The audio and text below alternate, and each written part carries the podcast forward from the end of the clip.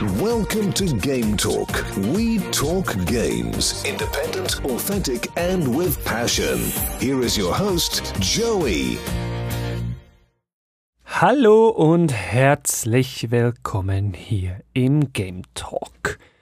Heute möchten wir ein Spiel besprechen, das, wie ich nach kurzem Reinhören in den vergangenen Game Talk zu den Game Awards 2019 gar nicht wirklich auf dem Schirm gehabt habe. Ich habe da noch mal reingehört und dann gemerkt, dass mich Ghost of Tsushima, darüber reden wir nämlich heute, überhaupt nicht interessiert hat. Ich habe es mir jetzt trotzdem geholt, warum und wieso und wie es mir gefallen hat. Dann sogleich später. Zuerst möchte ich aber meinen Gast in der Sendung begrüßen. Zum zweiten Mal hier ist die liebe Quinn. Hallo. Hallo. Dich könnte man vor allen Dingen aus dem Durchgespielt Podcast kennen. Ich glaube, wir haben eine gewisse Schnittmenge an Hörerinnen und Hörern. Du warst zu Wargroove schon mal hier. Das ist jetzt aber auch schon ein Jahr her. So schnell läuft die Zeit. Ganz genau. Und ich bin froh, dass wir es geschafft haben, jetzt mal wieder etwas zusammen aufzunehmen. Ja, freut mich auch. Ghost of Tsushima ist unser heutiges Thema. Ich habe es schon gesagt und natürlich hat es auch der Titel wie immer verraten. Als ich ursprünglich die Trailer gesehen habe, dachte ich so, oh, Assassin's Creed. Und irgendwie ist es auch so ein bisschen Assassin's Creed, aber letztlich hat mich dann das positive Feedback aus Presse und so weiter überzeugt, mir das Spiel mal zu holen. Wie war das bei dir? Wie oder warum hattest du das auf dem Schirm und dir dann geholt? Was hat dich da angesprochen vorweg? Ich muss gestehen, dass ich das immer ein bisschen verwechselt habe und zwar mit Sekiro. Die beiden Spiele wurden ja so ziemlich zur gleichen Zeit angekündigt. Stimmt. Und, und ich dachte immer, ja klar, das hole ich mir, das von From Software. Und bis ich dann rausgekommen ach nee, das sind zwei Spiele, okay. Aber äh, mir ist noch sehr im Gedächtnis geblieben, diese E3-Konferenz, mit dem Flötenspieler. Da war so eine riesen Leinwand aufgebaut und ähm, diese, diese Grasbüschel haben sich da im Wind äh, gewogen. Stimmt. Und dann war da ein Flötenspieler auf der Bühne. Und da habe ich gedacht, boah, das ist ja mal eine tolle Präsentation. Und so Japan und dann auch ein bisschen mit Mythologien so dahinter, mit, mit Fuchsgeistern und sowas. Ich dachte so, ja, das wird wohl mein Spiel werden. Ich kann mich jetzt, wo du sagst, auch dran erinnern. Das war irgendwann 2017 wahrscheinlich, wo das dann angekündigt worden ist. Ja, das glaube ich auch. war genau. da, glaube ich, auch gerade noch aktuell zu der Zeit oder auch angekündigt. Ja, also du bist nicht die Einzige, die da ein Durcheinander bekommen hat, ja. Unser Spiel hier ist auf jeden Fall von Sucker Punch. Die sind vor allen Dingen für die Infamous-Spiele bekannt. Rausgekommen ist vor nicht allzu langer Zeit, am 17. Juli 2020, also vor etwas über einem Monat. Ihr müsst uns hier beim Game Talk jeweils verzeihen, dass wir die Episoden nicht drei Tage nach Release raushauen können, weil wir müssen die Spiele ja noch erst besorgen und dann noch durchspielen. Also dann kommt halt eben diese Verzögerung zustande. Verkauft hat sich's offenbar ziemlich gut. Wir haben vorhin gerade noch eine Pressemitteilung gesehen. 2,4 Millionen Mal in drei Tagen. Das ist ja schon ziemlich krass. Das ist unfassbar krass. Und vor allem hattest du noch gesagt, dass 1,9 Millionen davon tatsächlich wohl digital verkauft wurden. Ja. Was ja sehr, sehr spannend ist. Das ist schon eindrücklich. Also offenbar bin ich Retail-Mensch und ich weiß nicht, wie es bei dir aussieht, äh, wirklich Teil einer aussterbenden Sorte. Aber irgendwie überrascht mich das halt auch nicht wirklich. Hast du dir noch Retail geholt oder bist du auch schon so auf digital-only umgestiegen? Tatsächlich habe ich es noch im Schrank stehen, weil ich, ich muss immer Sachen im Schrank haben. Ich muss die angucken können, anfassen können. Und wenn, wenn es wirklich nur ein Spiel digital gibt, denke ich, oh, wie schade das ist. Und ich warte dann immer so sehnsüchtig auf eine Retail-Fassung. Und ähm, da finde ich es eigentlich gut, dass es noch Retail-Fassungen gibt. Ja, mir geht's auch so. Ich habe ja eben auch die Retail geholt. Plus die kann man halt auch wieder verkaufen, wenn man das Spiel durch hat. Ne? So ist es halt. Ja, das stimmt.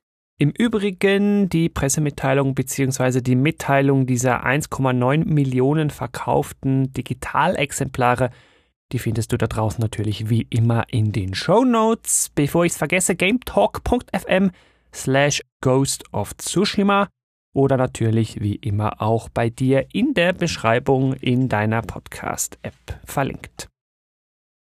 Vielleicht fangen wir am besten mal zuerst ganz spoilerfrei an mit der Frage, ja, Ghost of Tsushima irgendwie schon klingt japanisch, okay.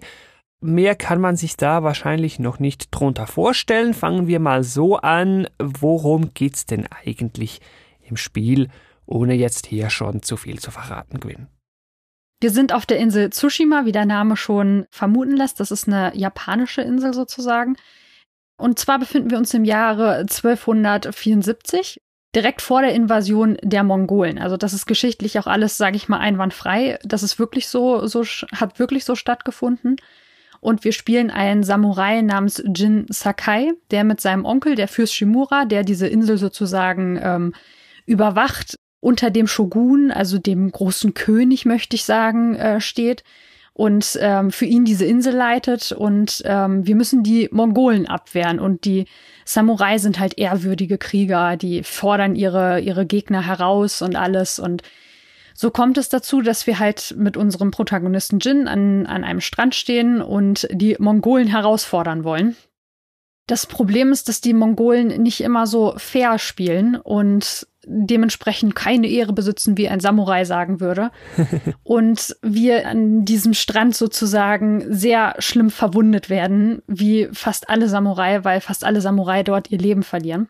Mhm, also wir bekommen übel eins auf den Deckel, liegt vor allen Dingen daran, dass die uns zahlenmäßig einfach total überlegen sind. Ganz genau. Und wir werden dann sozusagen gerettet von einer Diebin namens Juna, die uns wieder aufpäppelt und allem drum und dran und erfahren dann, dass wir unseren Onkel, also den Fürst Shimura, dass der gefangen genommen wurde von dem Khan, dem Kotun Khan, Viele werden das zum Beispiel was sagen, dass die heißen halt immer Khan bei den Mongolen. Zum Beispiel Genghis Khan wird jedem ein Begriff sein und das ist ja. nun mal hier in dem Spiel Kotun Khan.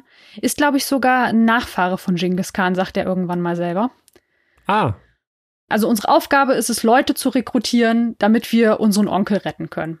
Und natürlich die Mongolen vertreiben. Wir müssen, genau, wie du schon gesagt hast, letztendlich die Insel von den Mongolen zurückerobern. Also sicher spätestens beim ein Samurai alleine kämpft gegen alle Mongolen, hört es dann wahrscheinlich auf und da sind wir dann definitiv in der Fantasie drin, aber zumindest die Insel so, die gibt's. Genau, und die Invasion der Mongolen hat da wohl auch schon so stattgefunden. Natürlich jetzt nicht einer gegen, gegen alle, da hast du recht, da sind wir wahrscheinlich in der Fantasie, aber ansonsten hat das wohl schon so stattgefunden. Ja, und jetzt, worum geht's denn im Spiel? Wir haben unsere Insel leider an die bösen Mongolen verloren. Die Story ist dann relativ einfach. Mal vor der Hand geht's darum, wir müssen unseren Onkel wieder aus der Hand der Mongolen befreien und dann beziehungsweise gleichzeitig natürlich diese blöden Mongolen wieder vertreiben. Das ist soweit mal der Hauptinhalt von Ghost of Tsushima.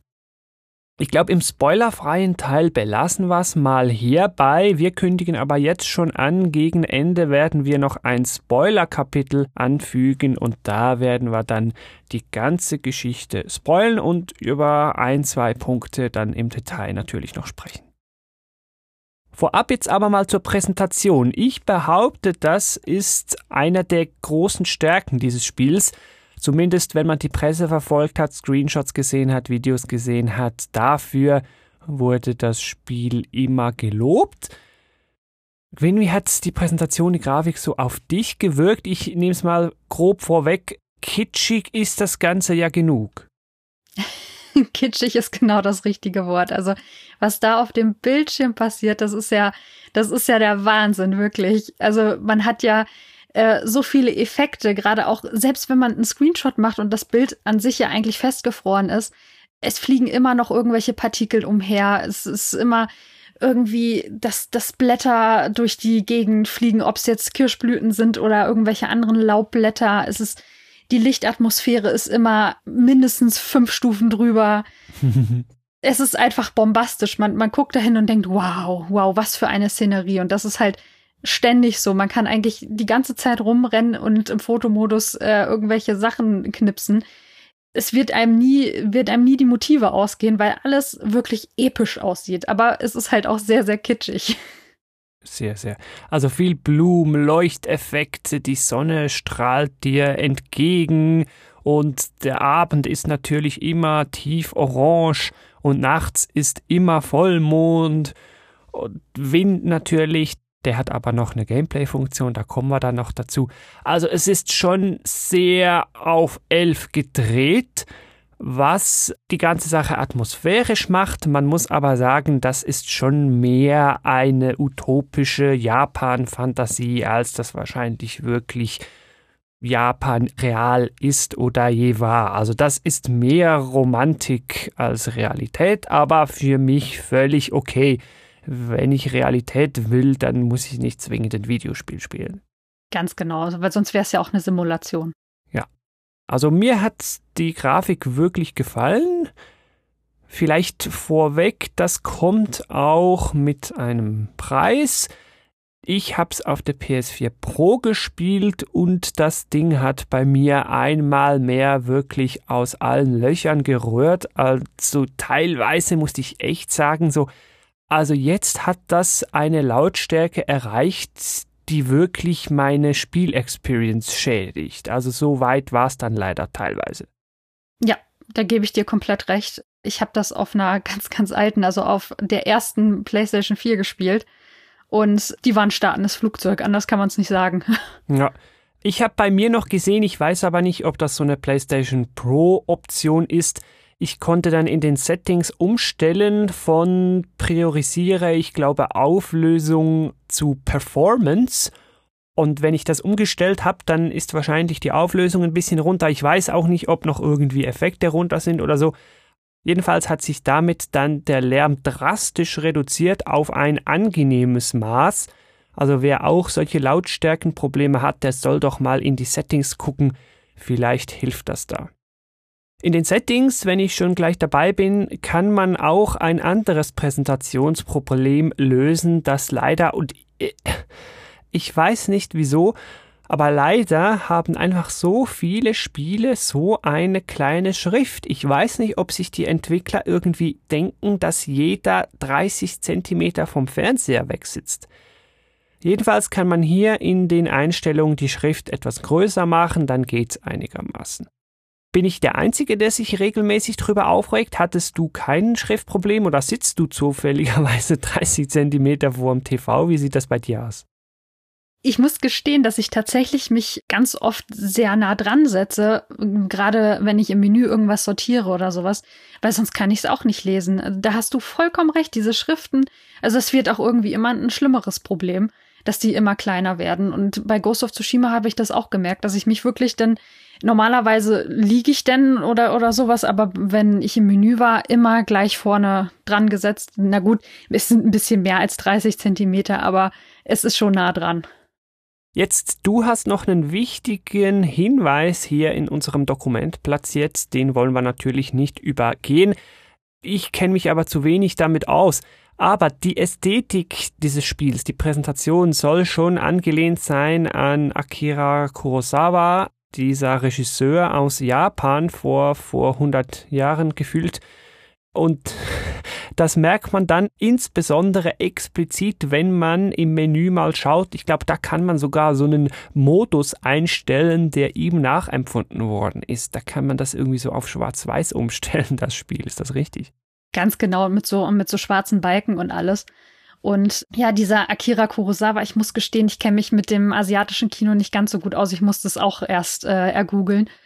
Der war einer der einflussreichsten aller Zeiten. Und zwar hat er 30 Filme in 57 Jahren gemacht, was echt oh, wow. schon viel ist. Krass, ja. Und was ihn halt so auszeichnet, ist, dass er als gelernter Maler ein gewisses Auge für bestimmte Dinge hatte und dementsprechend nicht nur Regisseur war, sondern auch Editor. Also der hat nicht nur seine Filme gedreht, sondern hat die danach dann auch bearbeitet und hat dann bestimmte Elemente wirklich da, dazu genommen, dass zum Beispiel Natur und Wetter ein Plot-Element sein können. Das, ich glaube, er war der Erste, der das so, so ziemlich gemacht hat, das so richtig in Szene zu setzen und auch seine Art, Filme zu schneiden, wie, wie die Übergänge sind und sowas. Also da kann man sich wirklich äh, stundenlang durchlesen, was war, warum er einige Sachen so gemacht hat und viele, viele Dinge, viele seiner Arbeitsweisen werden heute noch im, im Film gebraucht. Und das ist ja schon mal wirklich äh, sehr interessant, dass der so viel Einfluss, sage ich mal, hatte. Und dass man das sofort wiedererkennt, sage ich mal, dass man sofort sagt, ja, hier die Ästhetik, die ist natürlich von dem Kurosawa, aber das haben tatsächlich auch viele gesagt, dass Ghost of Tsushima halt wirklich genauso aussieht wie ein Film von ihm. Spannend, ja. Ja, jetzt hätte ich halt die Filme kennen müssen, dann wäre es mir vielleicht auch aufgefallen. Aber ja, Präsentation haben wir gesagt, ist ein Riesenthema. Und du hast jetzt auch Wetter angesprochen, das ist hier auch ein Thema, insbesondere der Wind, der dient ja gleichzeitig als Navigationselement. Also wir haben keinen klassischen Pfeil, hier lauf da lang, wir haben auch keinen Kompass, wir laufen dem Wind hinterher und das funktioniert ja ziemlich gut. Und was du jetzt noch mitgeteilt hast im Voraus, was mir so, ich muss es offen sagen, gar nicht aufgefallen wäre, das Wetter soll auch irgendwie Plot-Element sein. Kannst du das kurz erläutern? Genau, wir haben ja Jin, der, der eigentlich ein Samurai ist. Und im Spiel ist es so, dass wir halt auch noch einen anderen Weg gehen, der Weg des Geistes sozusagen, also den des Ghosts. Und der ist aber nicht so ehrenvoll. Und das ist so Jins innerer Konflikt. Und wenn wir diesem Ghost nachgeben und sehr viel schleichen, sehr viel hinterrücks ermorden und alles, dann wird das Wetter immer schlechter. Spannend. Das ist mir ehrlich gesagt wirklich nicht aufgefallen. Was mir einzig mal aufgefallen ist, ist, dass man mit der Flöte, die man äh, dabei hat, das Wetter ändern kann, entsprechend den Liedern, die man spielt, so Ocarina of Time mäßig aber dass ich jetzt hier bei Schleichpassagen und Meuchelpassagen das Wetter verschlecht, ich hätte mich mehr drauf achten müssen. Irgendwie ist es mir nicht aufgefallen. Ich glaube, da muss man schon einiges machen. Also, wenn man halt alles nur schleichend und sowas macht, ich glaube, dann kriegt man wirklich einen Unterschied. Okay. Jetzt haben wir die Präsentation so gelobt. Einen Kritikpunkt will ich vielleicht dann doch noch anbringen, nebst so dem, ja, die Gegner sind natürlich aus der Klonfabrik habe ich jetzt auch nicht irgendwie anders erwartet. Die Figuren und teilweise auch die Welt sieht so ein bisschen Wachsfigurmäßig aus. Gut, ist jetzt nicht weiter störend, aber mir ist mir ist aufgefallen. Aber ja, gut, ist jetzt halt einfach so. Die Grafik ist trotzdem schön. Gerade Wachsfiguren, weil man viele Sachen dann halt auch nicht ansprechen kann oder da, da ist da ist was, aber man man wird nicht drauf aufmerksam gemacht oder sowas. Also ja, Wachsfiguren ist schon das richtige Wort. Wollen wir es präsentationsmäßig mal dabei belassen oder hast du gerade was, wo du sagst, das müssten wir eigentlich noch kurz ansprechen? Oh ja, die Kalligrafiekunst bei den alten Sagen bzw. den Geschichten, also die hat ah, mich ja, ja komplett umgehauen.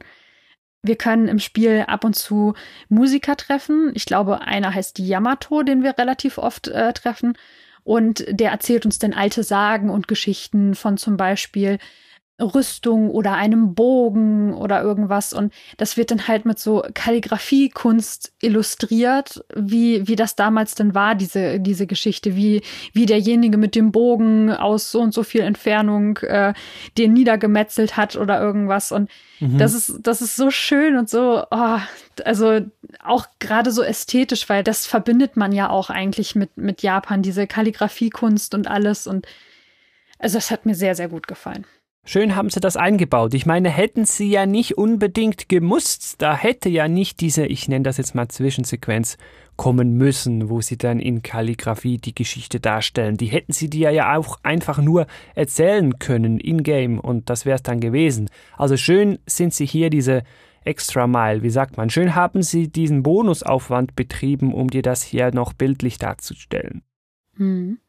Wo sie das dafür nicht gemacht haben, und das ist mir dann aufgefallen, sie haben sich sehr viele Animationen gespart, indem sie einfach Fade to Black kurz auf den schwarzen Bildschirm schneiden quasi und dann kommt es wieder zurück und dann ist die Animation vorbei. Also du musst, weiß auch nicht, irgendwas öffnen oder irgendwo rein oder so, ja, Fade to Black und dann ist das gemacht. Das ist eine gute Frage, ob das eventuell auch zu diesem Kurosawa gehört, weil der hat ja auch so eine Schnitte eingesetzt weiß ich natürlich wieder nicht, aber was sie damit sicher gemacht haben, sie konnten sich viele Animationen sparen. Mhm. Wenn dir das beim Spielen einmal aufgefallen ist, dann siehst du es nachher immer wieder. ich werde mal drauf achten. Jetzt gerade mit Wind vorher als Plot-Element, Wetter als Plot-Element sind wir schon quasi im Gameplay. Entsprechend will ich hier mal die Überleitung machen ins Gameplay-Kapitel. Wir haben ja noch gar nicht wirklich gesagt, was für eine Art Spiel das das ist. Wir wissen jetzt erst, ja, es spielt in Japan, ja, wir spielen einen Samurai und ja, man wird wahrscheinlich kämpfen, weil man muss Mongolen besiegen. Vielleicht mal vorweg, das Ganze ist in einer Open World ausgestaltet. Es handelt sich um ein Action-Adventure Third Person in einem so Echtzeit-Kampfsystem. Also ich glaube, am besten sagen wir einfach Assassin's Creed und dann weiß man eigentlich schon 80 Prozent. Ja, definitiv. Da hast du vollkommen recht. Also gerade dieses Action-Adventure, das kommt da halt sehr, sehr raus. Man hat Kletterpassagen, man räuchert irgendwelche Unterschlüpfe von den Mongolen aus. Das ist schon alles sehr Assassin's Creed, ja. Ich glaube, zu der ganzen Gadget-Sammelei werden wir gleich hier im Gameplay dann auch noch kommen.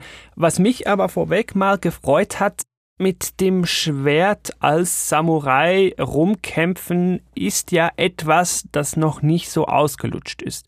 Ich glaube, For Honor hatte was in der Richtung drin, aber sonst kannte ich das noch nicht wirklich.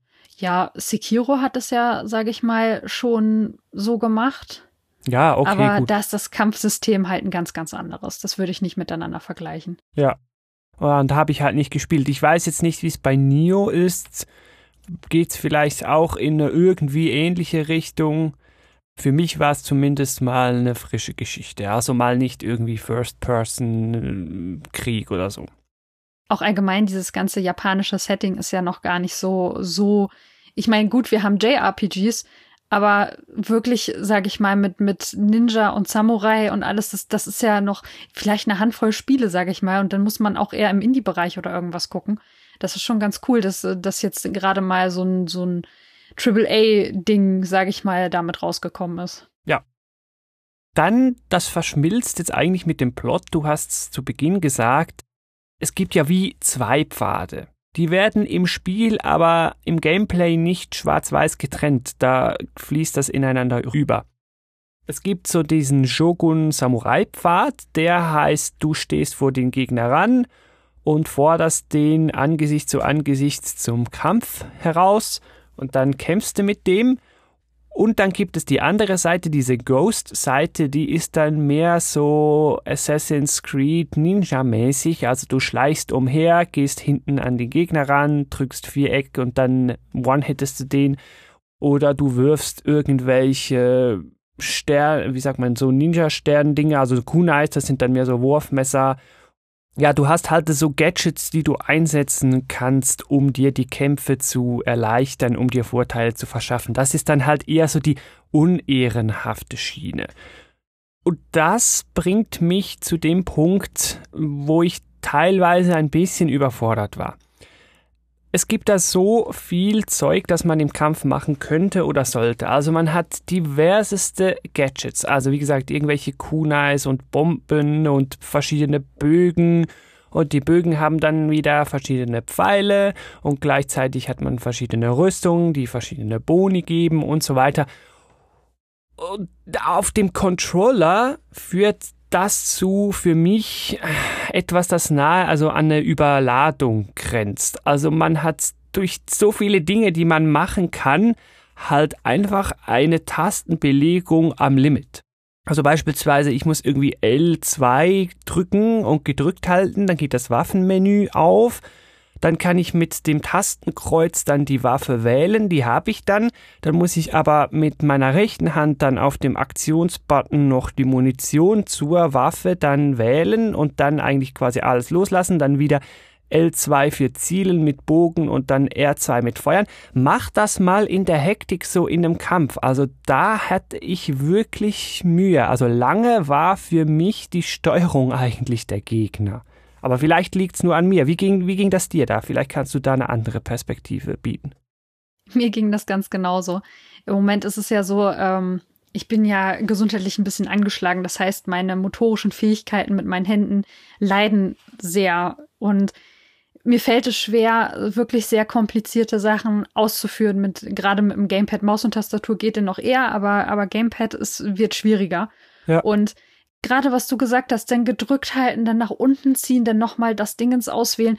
Das schaffe ich halt einfach nicht. Also das ist, das war sehr, sehr schwer für mich und ich weiß gar nicht, wie viele Stunden ich gebraucht habe, um da wirklich richtig reinzukommen. Mhm. Und ich habe dann aber auch wirklich nur Ghost of Tsushima gespielt und habe andere Spiele dann zur Seite gelegt, damit ich bloß nicht aus dieser Steuerung rauskomme. Ja, ja da hatte ich wirklich Bedenken und habe gedacht, nee, wenn ich jetzt irgendwie noch was anderes anfange, das endet nicht gut. Ich, ich bleib jetzt nur in Ghost of Tsushima und habe dann halt am Tag wirklich ein paar Stunden immer nur das gespielt, weil ich hatte wirklich richtig Bedenken, da rauszukommen. Und da ist man sehr schnell wieder rausgekommen. Ich brauchte auch immer wieder eine halbe Stunde, um, um dann wieder, ach ja, so ging das, okay, ja, klar, okay, jetzt kann es weitergehen. Ja. Und ähm, ich, wie du schon sagst, äh, wirklich am, am Limit. Also ich glaube, mehr Tasten und Kombinationen hätte man gar nicht mehr auswählen können. Also das war schon ähm, sehr am, am, an der Grenze wirklich. Ja, ich habe mich da teilweise ein bisschen an Red Dead Redemption 2 erinnert gefühlt. Da hatte ich das Problem auch. Und ich hoffe doch wirklich, dass die Entwickler sich das etwas zu Herzen nehmen und dann bei künftigen Projekten wirklich mal sagen, so, das war es jetzt an Gadgets. Also hier zwei Bögen und das und hier Wurfgranate und Rauch und so. Das reicht dann irgendwann mal noch mehr. Brauchen wir nicht, weil dann hast du irgendwann die Dreifachbelegung auf dem Controller und das ist dann nur noch ein Brainfuck. Und gerade wenn es in einem Kampf mal schnell gehen soll und du dann irgendwie hier deine Hände irgendwie verbiegen musst, damit du noch irgendwie zurechtkommst, so, nee, das passt dann irgendwann nicht mehr und das ist dann frustrierend. Zusätzlich äh, ging vielleicht wieder nur mir so, ich weiß es nicht, hatte ich teilweise das Gefühl, die Steuerung sei etwas träge, was so ein bisschen verzögert, Input-laggy, unpräzise, vielleicht war ich auch einfach zu schlecht. Ich muss vielleicht vorausschicken, das Kämpfen ist teilweise timing-basiert, weil es gibt dann natürlich noch so Sachen wie nicht nur Blocken, sondern das Time-Perfect Blocken, beim Ausweichen ist es dann noch offensichtlicher, da kannst du auch ausweichen und wieder zeitperfekt ausweichen, gibt dir dann wieder so eine Zeitlupenboni. Oder äh, Standoffs am Anfang, das ist so ein hier, ich laufe in die Basis, drücke einen Knopf und fordere die eins zu eins raus und dann muss ich auch Timing basiert so zum richtigen Zeitpunkt dann den ersten Schlag machen und so. Und gerade bei so einem Timing-basierten Kämpfen dachte ich manchmal so, hä, aber jetzt habe ich hier doch gedrückt und warum hat er es jetzt nicht gemacht und warum hat er mich jetzt deshalb trotzdem getroffen? Und das war dann frustrierend, gerade wenn man bedenkt, man hat nicht mega viele Lebenspunkte, vor allen Dingen zu Beginn nicht. Also da teilweise gegen einen starken Gegner zwei, drei Schläge und dann bist du tot. Das stimmt, auch was du gerade sagst mit dem Träge. Ich habe eher gedacht, dass das an mir liegt, aber wenn du das auch sagst, dann, dann bin ich ja beruhigt. Gerade mit diesem verzögert und sowas. Ich dachte, ah, jetzt habe ich es schon wieder, wieder versemmelt oder sowas. Aber ja, das, das ist schon ein bisschen komplizierter. Da muss man sich wirklich erstmal reinfriemeln, um, um das richtige Timing bzw. das richtige Gefühl dafür zu bekommen gerade teilweise dachte ich so gegen Ende, jetzt wird's besser, so beim Blocken und beim Ausweichen, aber gerade bei diesen Standoffs, bei diesen Herausforderungen ist es am Ende gerade eher wieder schwieriger geworden, ist vielleicht aber auch vom Spiel so gedacht, somit sie täuschen jetzt den Schlag nur vor und dann darfst du noch nicht, dann musst du noch warten, sondern schau besser auf die Füße, aber wenn der im Gras steht, hast du auch verloren, dann geht's gar nicht. Und ah, ja, also äh, ich muss sagen, so die Steuerung ist und bleibt wahrscheinlich für mich so der größte Kritikpunkt am Spiel. Das hat dem Spiel, um es vielleicht vorwegzunehmen, noch so gefehlt zur wirklich so 9,5 oder sogar 10 oder so, wenn wir jetzt mal in diesen alten dummen Wertungen denken wollen. Also die Steuerung war für mich und ist für mich der größte Kritikpunkt nach wie vor. Aber immerhin, wenn man mal ins Gras beißt, und ich gebe es zu, das ist bei mir auf normal dann doch ab und zu immer noch passiert, die Speicherpunkte sind oft nicht so weit zurückgesetzt. Also man ist dann sehr schnell wieder da, wo man gerade war. Also das ist sehr fair und sehr komfortabel. Das stimmt auch gerade bei den Kletterpassagen oder sowas, wenn man, die sind ja schon sehr, sehr großzügig gesetzt, dass wenn man nur ein bisschen in die Richtung äh, lenkt, dass, dass der sich schon automatisch festhält. Aber ähm, mir ist es dann doch passiert, dass ich mal daneben gesprungen bin und dann war das wirklich sehr, sehr fair gesetzt. Und, und das muss man dem Spiel auch lassen, ich meine, man kann in den Settings noch diverse Dinge einstellen. Es geht da nicht nur um Schwierigkeitsgrade, auch Accessibility-Sachen, die teilweise dann natürlich Einfluss haben auf die Schwierigkeit, ja, ist klar. Das muss man den Entwicklern dann auch lassen. Also da kann man wirklich noch feintunen in den Settings. Das haben sie gut gemacht. Jetzt hast du Klettern angesprochen. Das kann man, ja. Natürlich muss man teilweise, wenn man zum Beispiel zu irgendwelchen Schreinen hoch will. Und damit baue ich jetzt noch die Brücke zu so einem Sammler-Completionist-Ding, das das Gameplay doch hier stark beeinflusst. Also man kann soll und darf da so viel Zeug machen in dieser Welt. Also Ubisoft lässt einmal mehr grüßen. Also man kann seinen eigenen Bekanntheitsrang aufleveln, man kann Waffen aufrüsten, man kann die Gadgets wieder aufrüsten, man kann die Rüstungen sammeln und die natürlich auch aufrüsten, man kann Farben und Skins freischalten und Schwertupgrades Techniken, Stances, in die Leuchttürme hoch, natürlich. Dann man kann zu Fuchsschreinen onsen, man kann Orte befreien, die, man soll die Karte aufdecken und so weiter und so fort. Also wer will, der kann da wahrscheinlich 100 Stunden rein versenken. Definitiv. 100 Stunden auf jeden Fall. Allerdings muss ich sagen, dass ich das nicht so überladen fand. Also ich habe jetzt gerade Assassin's Creed äh, Odyssey gespielt und das Spiel ist ja das überladenste, welches ich je gesehen habe.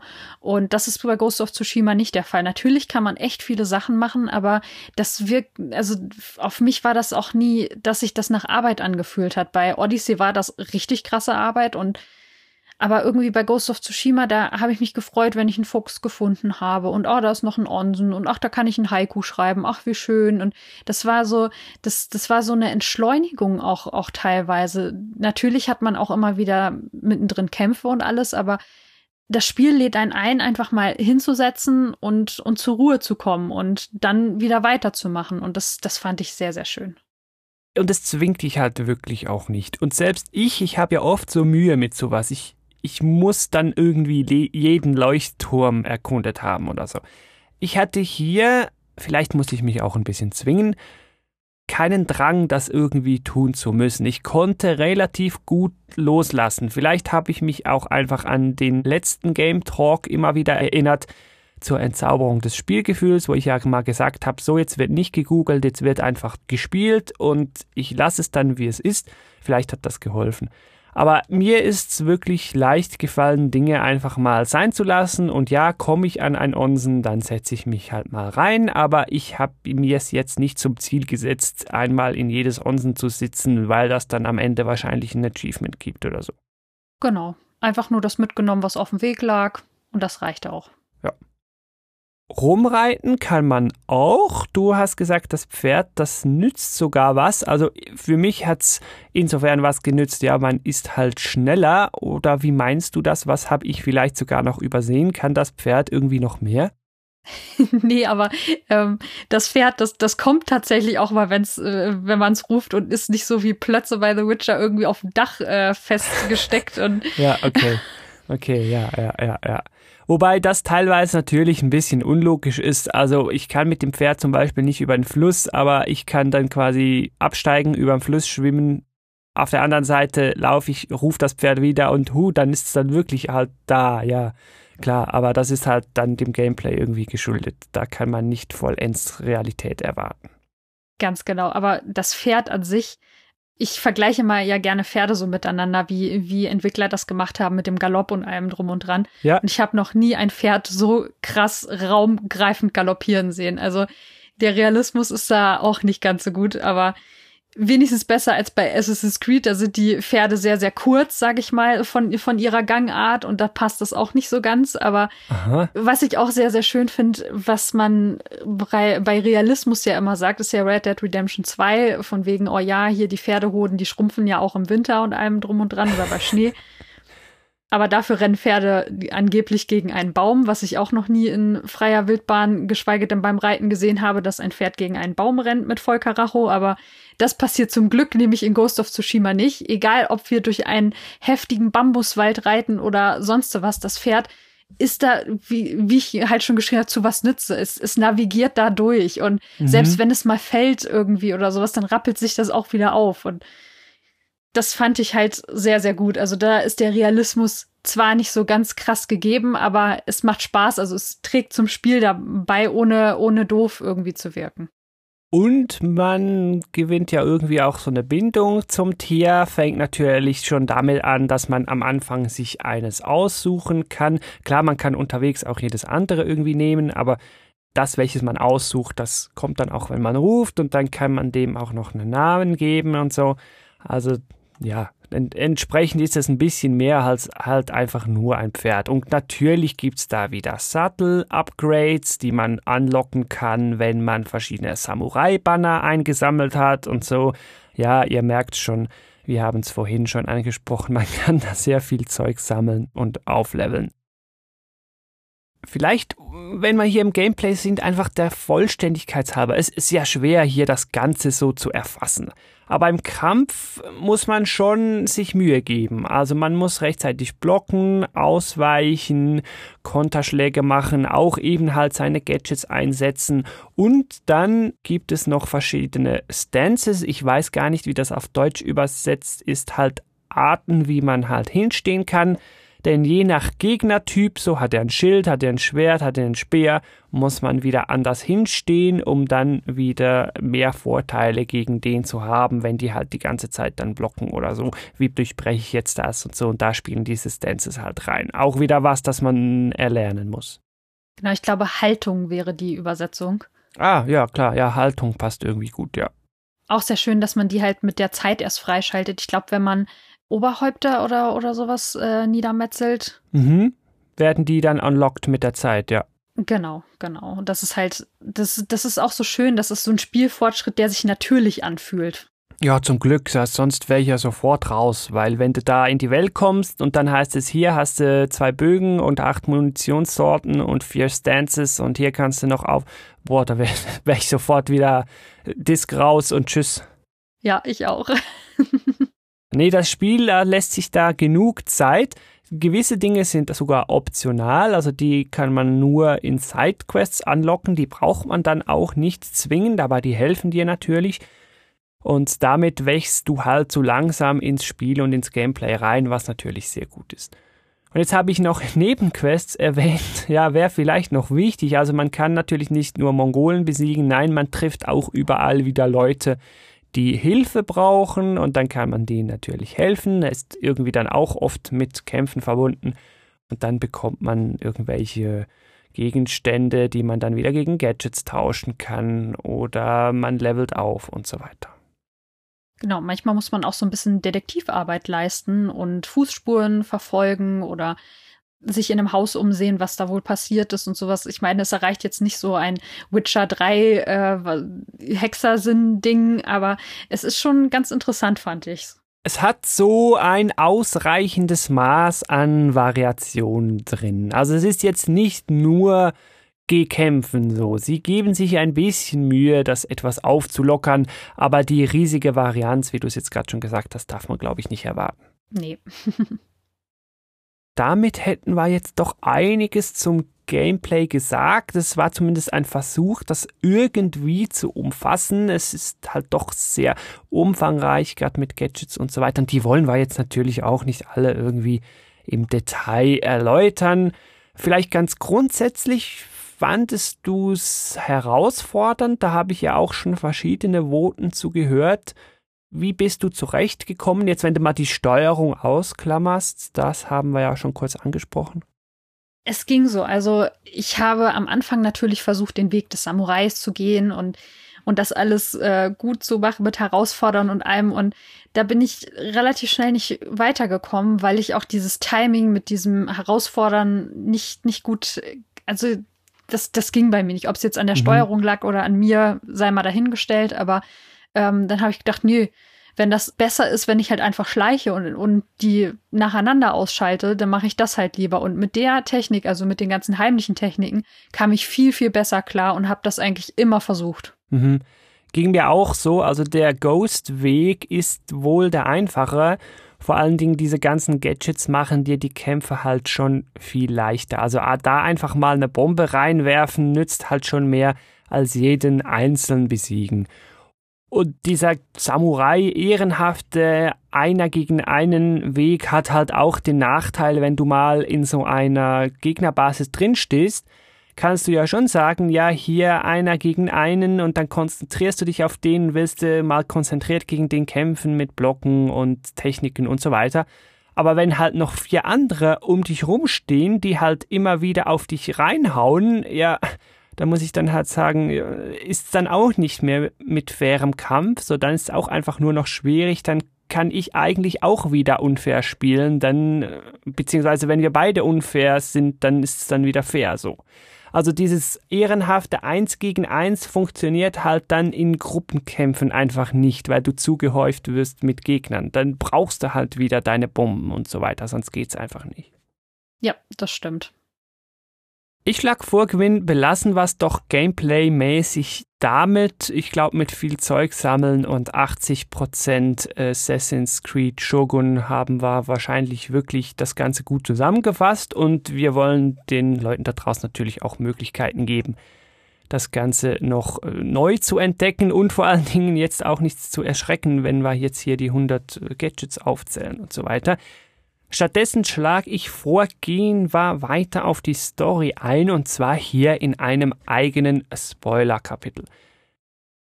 Entsprechend hier auch die Spoiler-Warnung. Wir werden gleich die Story besprechen mit halt allem, was da passiert und auf einzelne Geschehnisse eingehen. Wenn du da draußen noch vorhast, das Spiel zu spielen, und das kann ich empfehlen, ich will das mal so vorneweg nehmen, dann überspring doch dieses Kapitel oder komm dann später wieder zurück. Es gibt ja wie immer Kapitelmarken hier in diesem Game Talk. Ich hoffe, dein Player unterstützt die und dann kannst du einfach eins weiter oder hier halt Pause machen und dann zurückkommen, wenn du das Spiel mal gespielt haben solltest. So, Gwyn, wir haben es ja eingangs angetönt, wir müssen den Onkel befreien und die Mongolen vertreiben. Ganz genau, der Onkel. Oh Gott, oh Gott. also ich glaube, vorwegnehmen kann man ja, ja, Mongolen vertreiben ist halt dann 95 Prozent der Story. Also viel, viel mehr passiert ja da nicht wenn da nicht da eigentlich der Onkel wäre. Der ist ja, darf man wahrscheinlich sagen, noch so das einzige bisschen Würze in der Geschichte. Ja, Würze und ach, man kann ja eigentlich ein Trinkspiel draus machen. Immer wenn er Ehre sagt, ein, ein Ding ins Kippen, dann ist man nach einer Zwischensequenz durch, sage ich. Oh, oh. Vielleicht also. müssen wir es hier noch etwas erläutern. Klar, viele, die das Spoiler-Kapitel jetzt hier hören, die werden schon wissen, wovon wir reden, aber vielleicht hört das auch jemand, der sagt, ja, ich will jetzt wissen, wie es ist und ich spiele das Spiel dann nicht mehr, spoilert mich egal. Es ist natürlich schon so, man merkt ziemlich schnell, dass diese Wege, die wir schon angesprochen haben, der ehrenhafte Samurai-Shogun-Weg und der nicht so ehrenhafte Ghost-Ninja-Weg, die passen so nicht zusammen. Wir als Protagonist verbinden die aber. Das führt zu einem Konflikt mit unserem Onkel, weil der ist regelmäßig enttäuscht, wenn wir hier die fiesen, unfairen Techniken brauchen. Das führt dann später im Spiel, nachdem wir ihn befreit haben, mal so weit, dass wenn wir da in ein Vor eindringen, heimlich nachts und da alle bösen Mongolen vergiften, weil wir sonst eigentlich keine Chance hätten, halt er uns quasi, ja, verstoßen, ist vielleicht, ja, es geht ein bisschen in die Richtung. Also er ist derart enttäuscht, dass das Ganze dann bricht. Genau, und er versucht ja dann sozusagen, uns dazu zu bringen, Juna, also die Diebin, die uns am Anfang gerettet hat, zu verraten und zu sagen, dass die das Ganze eigentlich, äh, die uns hier angestiftet hat dazu und wir sind ja eigentlich der gute Samurai und nur sie und ihr schlechter Einfluss sind das und äh, ja. Ich weiß nicht, also diese, dieser Onkel, der, der war mir schon immer zuwider, aber als er das gesagt hat, das fand ich so richtig, ich, so richtig niederträchtig. Das hat auch nichts mit Ehre zu tun, weil ich meine, die, er hätte überhaupt keine Schnitte gehabt gegen die Mongolen. Und Yuna, die die ganze Zeit alles versucht hat, daran zu setzen, ihn auch mitzuretten, beziehungsweise Jin zu helfen. Und dann sowas Niederträchtiges zu sagen, von wegen, hier, die ist daran schuld und alles. Also, das ist auch so diese, diese vermeintliche Samurai-Ehre, die da immer gepredigt wird, die ist halt auch keine richtige Ehre. Und oh, also hat mich aufgeregt er will ja damit dann gleich schon alle anlügen, indem er eine andere da als Sündenbock hinstellt, was ja mit Ehre eigentlich auch wieder nichts zu tun hat. Also er widerspricht sich ja so dann auch selber. Und das nagt etwas an seiner Glaubwürdigkeit, an der Glaubhaftigkeit so seines Handelns. Und das finde ich dann halt ein bisschen schwierig so in der Nachvollziehbarkeit, weil einfach nur ein unsympathischer Charakter muss ja in dem Sinn nicht schlecht sein. Ich meine, es gibt ja viele Stories, die brauchen halt unsympathische Charakter und wenn die dann unsympathisch sind, dann dient das ja der Story und dann ist ja alles gut. Aber hier hat's für mich oft nicht funktioniert. Die ganze Geschichte geht dann weiter. Wir entfernen uns dann vom Onkel und oh, plötzlich im Fortgang der Geschichte können die Mongolen Gift einsetzen gegen uns, was natürlich sehr schlimm ist. Und wieso können sie das? Ja, weil wir die Mongolen vergiftet haben, haben sie das Gift von uns gelernt und setzen es jetzt gegen uns ein. Und das ist halt auch so ein Story-Kniff, der für mich nicht funktioniert hat, weil ich kann es nicht glauben, dass die gelernt haben, wie das Gift geht und das dann direkt schon gegen uns einsetzen können. Die Story braucht das, um diesem Onkel Ehrenpfad endlich etwas Legitimation zu geben, aber es ist nicht glaubhaft und deshalb funktioniert diese Wendung für mich nicht und das nagt dann halt auch wieder an der Qualität der Geschichte. Da hast du vollkommen recht, weil wir sind ja da mit unserem alten Kindermädchen rumgeritten, die uns das dann beigebracht hat mit dem Gift und alles, was auch eine sehr, sehr schöne Questreihe ist, gerade auch das Ende. Ja. Aber ähm, die Mongolen sehen das Gift und wissen es dann sofort, obwohl wir, was weiß ich, wie viele Stunden mit, mit unser Dingens da rumgeritten sind. Also es hat für mich auch keinen Sinn gemacht. Ja, und das ist dann halt. Es ist irgendwie schade. Was auch etwas schade ist, ist, dass natürlich dieser Konflikt zwischen Ghost-Seite und Ehrenonkel einfach wirklich voraussehbar ist. Also da spielst du wahrscheinlich eine Stunde und du wirst schon riechen, das muss irgendwie noch auseinanderbrechen. Da muss irgendwie müssen wir da noch blöde Entscheidungen treffen oder sonst was, aber irgendwie kommt das nochmal zurück, das war es jetzt noch nicht. Ja, um vielleicht dann noch ein paar Schritte nach vorne zu gehen, das Ganze spitzt sich dann zu, was eigentlich auch wieder komisch ist. Im finalen Kampf gegen den Khan hilft uns der Onkel ja wieder. Also wir haben da vorweg quasi die Versöhnung. Also der liest ja unsere Nachricht, die wir ihm da reingeschmuggelt haben und der kommt uns helfen. Wir besiegen dann den Khan sogar, klar, ne, der Endgegner, der uns am Anfang schon vorgestellt worden ist. Aber die Versöhnung hilft dann irgendwie nicht, weil am Ende erfahren wir ja dann, nee, die Shogun, die wollen trotzdem noch, dass ich denen dein hier deinen Kopf bringe funktioniert dann für mich auch nicht. Also entweder haben wir uns jetzt doch versöhnt, du hast uns geholfen und jetzt ist wieder gut, oder du wärst nicht gekommen, weil du dich eben nicht versöhnen willst. Also das ist dann auch wieder eine Art Widerspruch. Ja, wahrscheinlich ist das auf diese verblendete Ehre zurückzuführen und dieser Dingens dem Shogun gegenüber. Ich, ich, das ist ja in ganz, ganz vielen japanischen Filmen so, dass es dann eher so geht, oh ja, aber die Ehre und es muss ja dann doch noch gesühnt werden und allem drum und dran. Und ja, ob man jetzt diesen verblendeten Glauben an den Shogun und alles so durchsetzen sollte, ist dann noch die eine Sache, aber es gibt, ja, es, es hat ja auch einen Grund, warum es diese Ritualmorde und ich und alles so gibt, wie, wie es das gibt äh, im japanischen Glauben, in dieser Mythologie und alles. Also der ist denen ja wirklich hörig ohne Ende. Also die sägen den ja am Schluss dann auch wirklich ab. Also er ist ja dann kein Samurai mehr, sondern halt nur noch irgendwie so ein anderer Halbadeliger. Und trotzdem, obwohl die ihn eigentlich schon abgesägt haben, will er denen weiter so treu bleiben und ihnen in dem Sinne gehorchen, indem er uns ja dann ganz am Schluss noch im Duell eigentlich bekämpft. Was ich auch etwas komisch fand, wenn, ich meine, Onkel, die haben dich jetzt schon abgesägt und jetzt hilfst du denen immer noch und willst jetzt hier deinen eigenen äh, Pseudo-Sohn, kann man ja eigentlich schon sagen, jetzt noch töten. Warum hilfst du immer noch so eine Gruppe, die schon lange mit dir abgeschlossen haben? Also, also diese bedingungslose Hörigkeit, die konnte ich halt irgendwie auch nicht richtig abkaufen.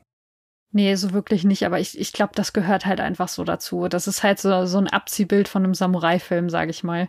Ja, Und wie schon angesprochen, am Schluss kommt es dann natürlich im letzten Duell zum Kampf gegen den Onkel, eins gegen eins, wo man ihn dann natürlich auch besiegt, wenn man das Spiel dann durch hat.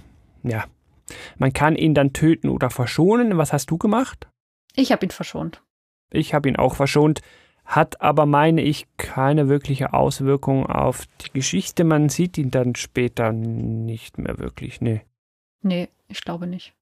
Während dem Kampf äh, ist auch so komisch. Man sieht ihm ja an, dass er es nicht will und trotzdem tut er es wegen seiner eigenen verblendeten Motivation und er sagt dann auch irgendwie, dieser Kampf sei seine eigene Bestrafung der Shogun und da dachte ich so, ach, wie blöd bist du. Also, nee, also ja, ich hab's gesagt, für mich hat das nicht so wirklich funktioniert. Das ist leicht schade. Aber vielleicht müsste man einfach nur am Anfang akzeptieren, dass er komme, was wolle, diesen Shogun gehorcht und dann würde die Story so aufgehen. Aber für mich, ich konnte das irgendwie nicht.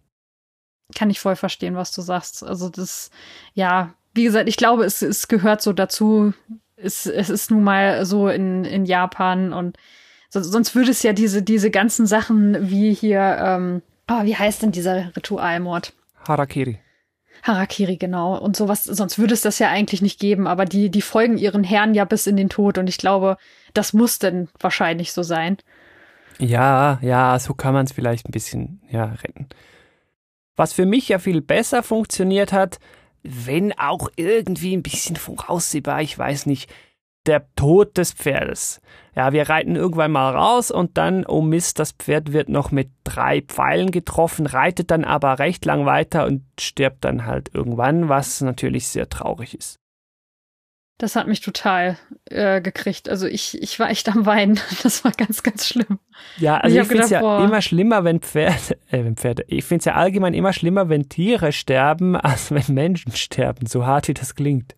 Ja, das stimmt. Vor allem das Pferd hat uns halt die ganze Zeit begleitet. Und wie gesagt, es ist ja auch zu was Nütze. Und man baut ja eine Bindung auf, man gibt dem Namen und alles. Und dann sowas, oh.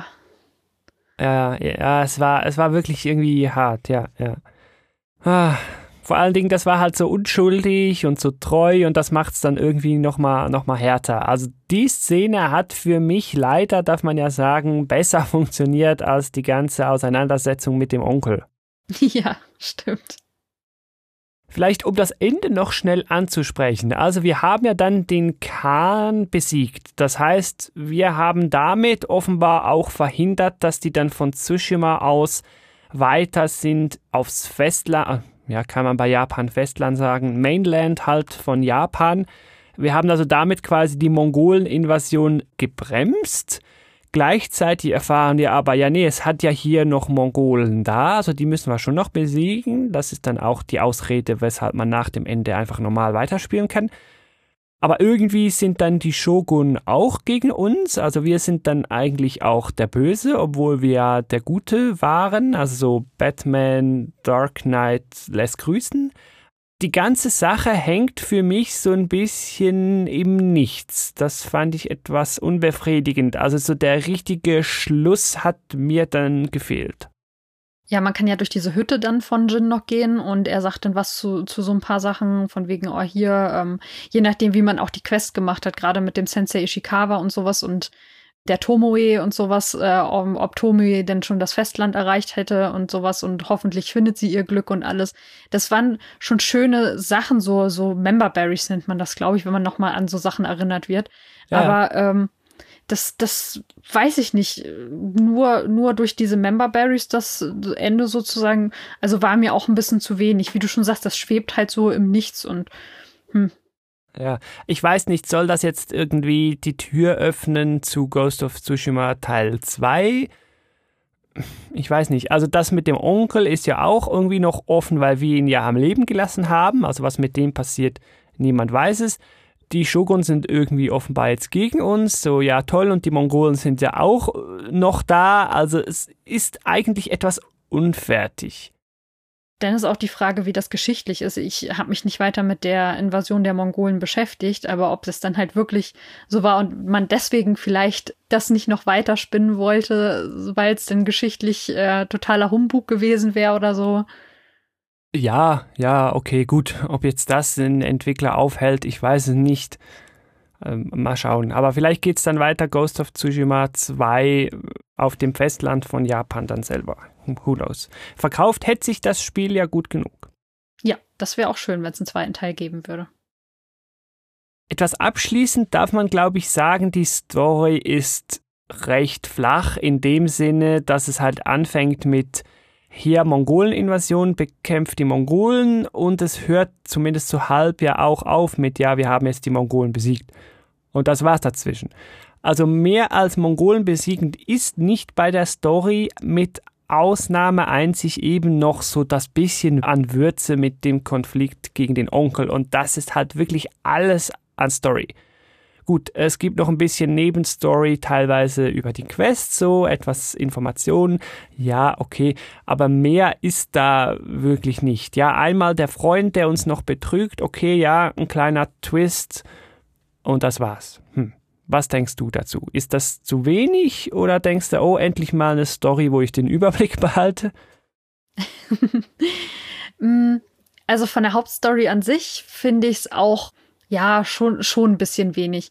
Aber ich habe mich halt damit zufrieden gegeben, wie ich halt auch schon gesagt habe, das ist halt so ein typischer Samurai-Film mit seinen ganzen Klischees und das war die Hauptstory sozusagen. Okay. Aber was, was mir dann so gefallen hat, also waren halt diese Sachen, die schon mit der Hauptstory, sag ich mal, angefangen haben, aber sich dann selbst weitergesponnen haben. Zum Beispiel diese Geschichte mit dem Sensei Ishikawa und seiner Schülerin, die dann halt äh, sich den Mongolen angeschlossen hat oder mhm dann halt auch mit Lady Masako. Das fand ich ganz cool, dass es auf einmal da eine homosexuelle Liebe war.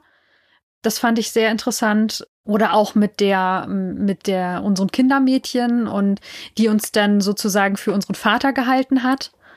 Das fand ich auch ganz schön. Also es hat immer so schöne Momente, sage ich mal, da drin, aber die sind halt nicht in der Hauptstory. Ja, du hast völlig recht. Also es entwickelt noch mal was nebendurch, aber die Hauptstory bleibt relativ seicht, was ich ihr eigentlich ja verzeihen könnte, weil ich kritisiere ja immer diverse JRPGs dafür, dass sie völlig überblasen sind und ich dann nicht mehr draus komme, was hier überhaupt Phase ist. Das Spiel hat das nicht, was ich eigentlich schätze. Ich weiß hier ständig, worum geht's, was muss ich tun, warum muss ich das tun. Alles gut. Schade ist es dann halt, dass es auch in seiner Leichtigkeit dann nicht mal da völlig für mich aufgeht, weil, ja, wie gesagt, die Geschichte mit dem Onkel, die passt für mich nicht so ganz. Ja, einfache, seichte, knappe Story, okay, kann ich mit leben, gerne, finde ich sogar teilweise gut. Aber wenn es dann nur das ist, dann macht es doch ein bisschen glaubhafter teilweise. Das ist noch so mein Kritikpunkt am Ganzen ja, verstehst du, wie ich meine? Also, wenn schon nur hier äh, Twist oder Bruch mit dem Onkel, wenn das schon alles ist eigentlich, dann macht doch das wenigstens ein bisschen nachvollziehbar. Ja, da hast, da hast du vollkommen recht. Wie gesagt, es ist halt so ein, so ein wandelndes Klischee, dass der Onkel halt dem Shogun so hörig ist und alles. Und ja, äh, man hätte so ein paar Überraschungen vielleicht noch einbauen können, das wäre schön gewesen. Und diesen Shogun, den sieht man ja irgendwie gar nie, oder? Das ist einfach so eine Entität, die irgendwie mal erwähnt wird. Ja, hier der Shogun oder die Shogun wollen halt so, ah. Hm, stimmt. Ja, gut. Begraben wir das Story-Spoiler-Kapitel an dieser Stelle mal. Stattdessen wagen wir jetzt hier hinten raus nur noch ganz kurz einen Ausblick hätte man ja eigentlich auslassen können, wäre nicht jüngst noch die Ankündigung gekommen, hey, es ist noch nicht fertig. Nein, Teil 2 ist noch nicht angekündigt, wenn auch möglich. Nein, was angekündigt worden ist, ist ein, ja, sie nennen es glaube ich nicht DLC, es ist einfach ein Update, das heißt Legends. Das soll im Herbst kommen, kostenlos für alle, die das Spiel schon haben, für die anderen wahrscheinlich auch. Und das Spannendste daran ist, offensichtlich wird damit ein Koop-Modus eingeführt. Und wer den Trailer anschaut, den werde ich natürlich verlinken, der wird rausfinden, ja, da geht's für vier Spieler zur Sache. Man kann da diverse Rollen einnehmen, also Assassin, Samurai, Ronin, Hunter, so ein bisschen das, was schon im Singleplayer angedacht ist. Und dann, ja, was macht man dann? Keine Ahnung. Da kann man halt zu viert irgendwelche Dinge tun. Reizt dich sowas? Freust du dich auf so einen Koop-Modus jetzt so nach dem Spiel? Findest du, ja, das hat mir jetzt irgendwie gefehlt? Also ich muss sagen, ich bin ja so ein Spieler, ähm, ich habe gerne meine Singleplayer-Kampagne, die spiele ich, dann ist die abgeschlossen, ich lege es zur Seite und hole mir ein neues Spiel. Und so Multiplayer-Sachen, weiß ich nicht, irgendwie wird das immer weniger bei mir und ich habe da auch nicht so wirklich Bock drauf. Und gerade warum, warum sollte ich das jetzt noch spielen? Wenn es irgendwie noch zur Geschichte beitragen würde, dann vielleicht, aber, aber so einfach, ach, weiß nicht, das, das ist aber halt auch einfach nicht meins. Ja, mir geht's da interessanterweise wieder sehr, sehr ähnlich wie dir. Ich verstehe dich völlig. Schaut auch diesen Trailer an, der wird natürlich verlinkt sein in den Show Notes, sonst nochmal gametalk.fm slash Ghost of Tsushima im Web das, was man da sieht, das, ja, ich habe es natürlich noch nicht spielen können, ist ja klar, aber das hat scheinbar auch nichts mit der Singleplayer-Erfahrung zu tun, ist wahrscheinlich außerhalb und wie auch immer sie da den Bogen schlagen wollen, um das irgendwie zu integrieren. Es hat schon fast ein bisschen so einen übernatürlichen Touch, was auch nicht ganz zum Spiel passt. Ja, für mich ist so Ghost of Tsushima eigentlich fertig. Ich kann es jetzt auch sehr gut zur Seite legen. Ich bräuchte den Co-Modus nicht. Ich will es aber trotzdem sehr positiv hervorheben und loben. So ein Gratis-Update, das das Spiel wahrscheinlich schon merklich erweitert. Ich meine, das ist eine komplett neue Funktion. Da will ich natürlich nicht Nein sagen. Das ist eine sehr gute Stoßrichtung, die die Entwickler da einschlagen. Das ist natürlich toll, klar. Na klar, da freuen sich auch bestimmt viele drüber. Aber wie gesagt, bräuchte ich es? Hm, nein, und gerade eben, wenn, wie es jetzt ja aussieht, das nebendran spielt, dann brauche ich es eigentlich noch weniger. Aber ja, wie hätten sie das schon ins Spiel, also in die Story integrieren sollen, kann ich mir auch wieder schlecht vorstellen. Da musst du ja mhm. alleine unterwegs sein. Die Story lebt ja teilweise davon. Du bist ja der eine der Ghosts. Also das passt ja dann nicht, wenn da plötzlich zwei sind. Mhm, stimmt.